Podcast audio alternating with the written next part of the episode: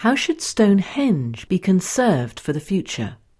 The modernisation of the Visitors Centre at Stonehenge has been a battleground, exposing conflicting interests and revealing the challenges that can lie behind the preservation of heritage sites.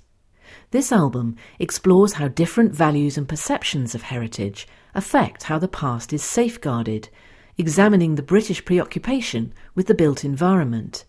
Heritage can impart a sense of national identity and preserve memories and associations, but for whom? This material forms part of the Open University course A180 Heritage Whose Heritage? From the Open University.